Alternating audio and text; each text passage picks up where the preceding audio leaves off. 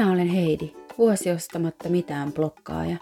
Tämä on Ekopod, podcast-ohjelma, jossa seuraamme matkaani peruskuluttajasta elämäntapa ekoilijaksi. Tervetuloa mukaan!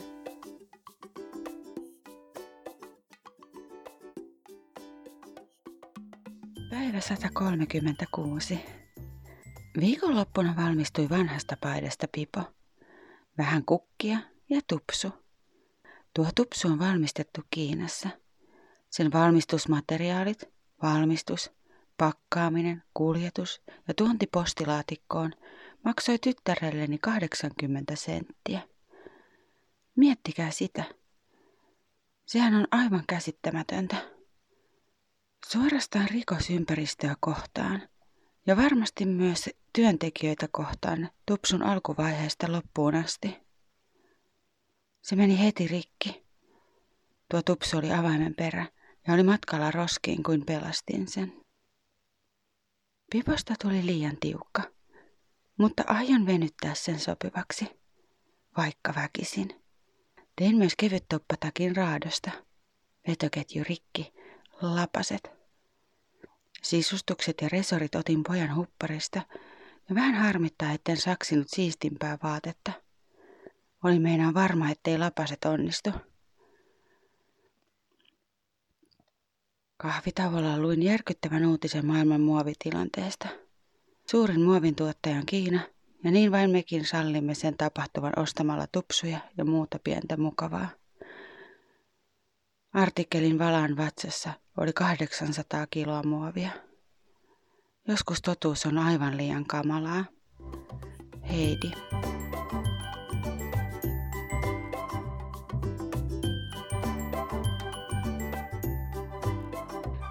Mulla oli tuossa postauksessa kaksi kuvaa. Toinen oli piposta, jonka olin tehnyt, ja sitä pipoa koristi tuo avaimen perätupsu. Ja mä oon kirjoittanut tuohon tekstiin näin. En pääse yli tuosta hinnasta, ja mitä kaikkea se pitää sisällään. Mitä oikeasti voi saada 80 sentillä? Ei mitään. Mutta silti kaiken tuon tupsun valmistamisen, kuljettamisen Kiinasta asti kotiovelle. 80 senttiä. Päätyäkseen roskikseen. Ehkä me ihmiset ollaan ansaittu oma tuhomme, mutta harmittaa, että viemme koko planeetan mukanamme. Yleensä kun mä teen tätä podcastia, niin mä vähän kirjoitan ylös, että mitä ajatuksia mulla nousee ylös tuosta blogitekstistä.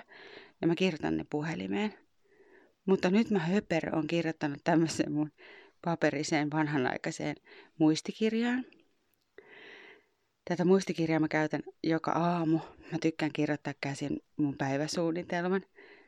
Ja sit mä oon ajatellut varmaan, että nyt mä oon näppärä teen mun podcast-jakson tähän. Mutta eihän tää äänittäessä yhtään näppärää. Koko ajan kuuluu jotain rapinaa ja tätä pitää asetella ja vaihtaa sivuja. Eli tiedätte, mistä nämä ihmeelliset äänet johtuu. Mä oon nyt täällä saunan ylälauteella, peiton alla, kännykän fikkarin kanssa. Ja sit mulla on täällä tämmönen vanhanaikainen päiväkirja. niin ammatillista työskentelyä.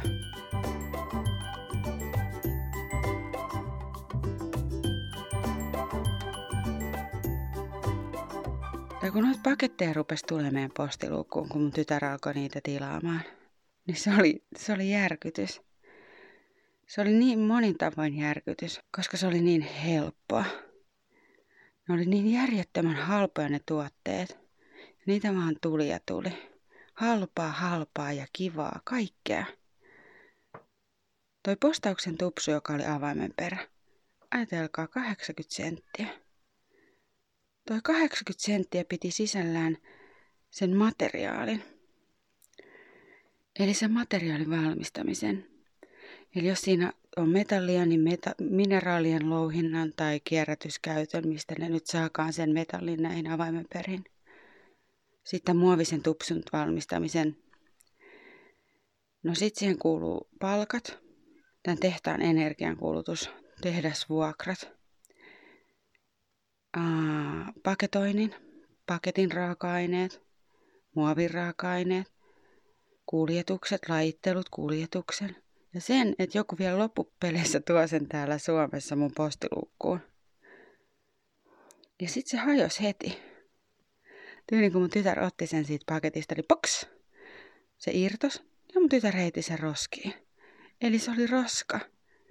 Kaikki toi valmistaminen, kaikki toi, mitä sen 80 sentin avaimen perän ympärillä pyörii, oli turhaa, koska se oli pelkkää roskaa.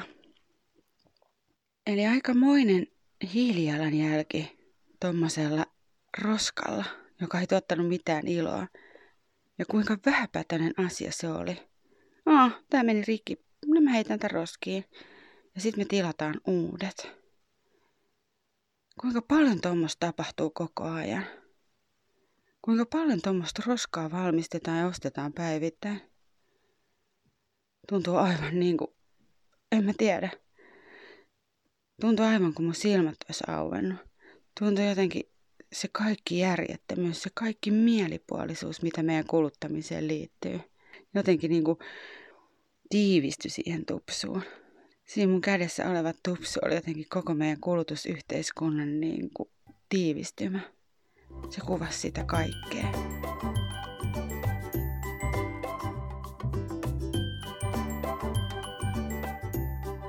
Mä ymmärrän hyvin, että minkä takia sitä ostaa. Mä oon itsekin ostanut vaikka mitä. Ja tämä ostamattomuusprojekti on ollutkin enemmän ehkä semmoista tutustumista itseensä ja niihin syihin, että mikä saa meidät ostamaan, vaikka me tiedetään, jokainen meistä tietää, että kuluttaminen tuhoaa tätä planeettaa. Ja ylikuluttaminen tuhoaa sen varmasti vielä nopeammin. Et miksi me kuitenkin sitten kulutetaan? Mä oon miettinyt vaikka omia nettiostoksia, niin kyllä mä oon eniten ostanut silloin netistä, kun mulla on ollut joku tunnetila, jota mä oon halunnut peittää. Usein se on ollut tylsistyminen tai joku mielipaha, koska silloin kun mulla on tosi kivaa, tai mä oon tosi intopinkeinä puuhastelemassa jotain, tai mulla on paljon sosiaalisia kontakteja tai jotain muuta, niin ei mulla ollut tarvetta ja aikaa ostella mitään. Mutta sitten yksinäisyys ja tylsyys ja semmoiset saa mut selaamaan nettisivuja. En mä halua edes kokea jotain. Ja sitten kun tämä maailma on niin vääristynyt, että tuommoinen tavara on niin järjettömän halpaa ja kilpaillaan koko ajan siitä, että kuka tuottaa meille roskaa halvimmalla. Tuommoista nopea mielihyvä on niin helposti saatavilla ja siihen meitä kannustetaankin. Jotenkin mä oon miettinyt sitä, että minkä takia me kaikki ihmiset ajatellaan, että me ollaan ansaittu kaikki mitä halutaan. Että me ollaan ansaittu tavaraa tai romua jokaiseen meidän tunteeseen. Mulla on tylsää, no mä ostan jotain. Mä oon surullinen, mä ostan jotain. Mä tarvitaan piristystä, mä ostan jotain. Joskus tuntuu, että markkinat toivoo, että me oltaisiin vähän onnettomia, koska onnettomat ihmiset ostaa. Jotenkin mä siinä tunteessa ehkä helpommin ajatellaan, että se mun kokema tunne oikeuttaa ylikuluttamisen. Koska ei en mä ainakaan tylsistyneenä ja surullisena joskus ole edes ajatellut mun ostosten globaaleja vaikutuksia. Mä oon ollut liian täynnä sitä mun omaa tunnetilaa.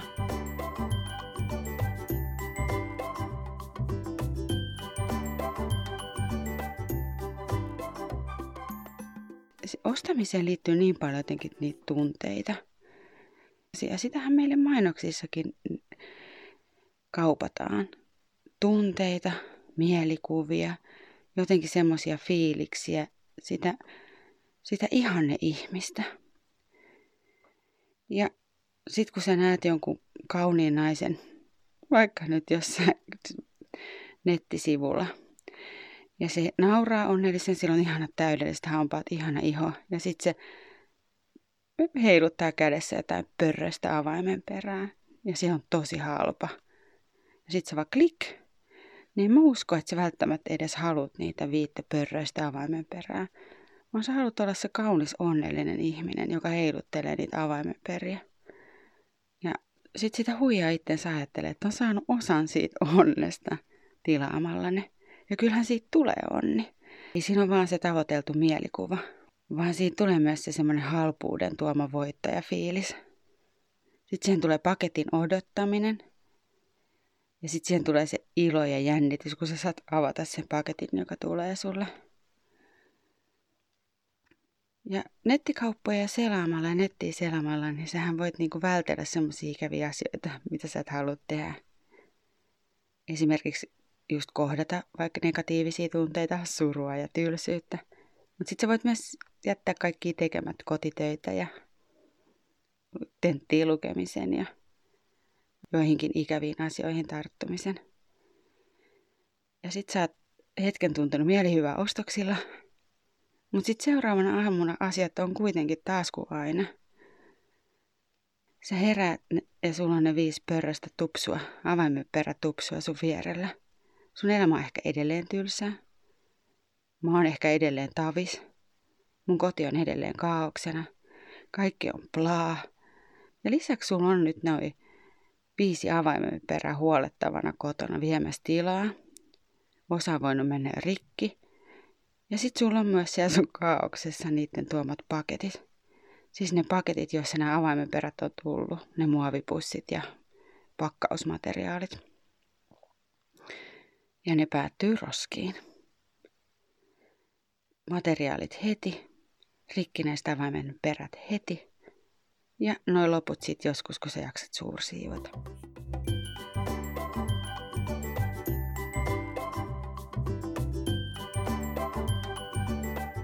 Mutta jotenkin vaan järkyttää. Kaikki se materiaali, pakkausmateriaali, kuljetukset, halpa, työ, tehdasjätteet, tehtaan käyttämä energia, tehtaan tuottamat päästöt. Ja kaikki vain, jotta me voidaan kokea pieni sykähdys iloa ja uuden omistamisen iloa.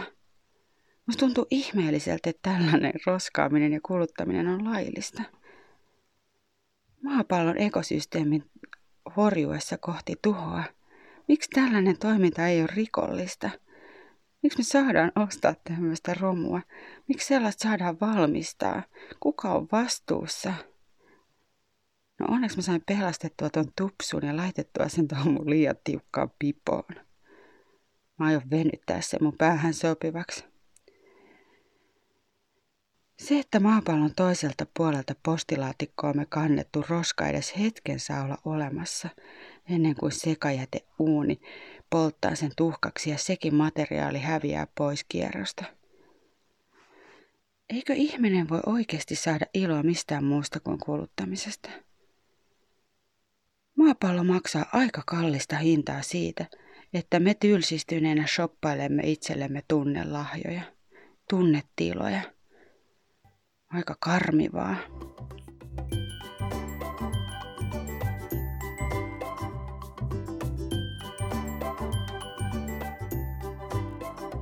No ensi viikolla me puhutaan säästämisestä.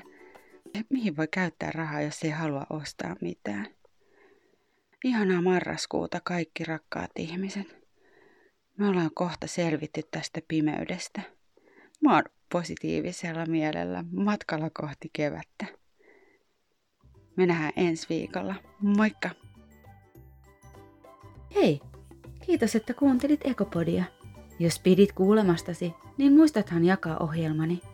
Voit käydä blogissa vilkuilemassa ekomatkaani etukäteen www.vuosiostamattamitaan.blogspot.com tai ig et vuosiostamatta. Kysymyksiä tai kannustusta voit laittaa myös osoitteeseen vuosiostamatta et gmail.com. Me nähdään ensi viikolla. Moi!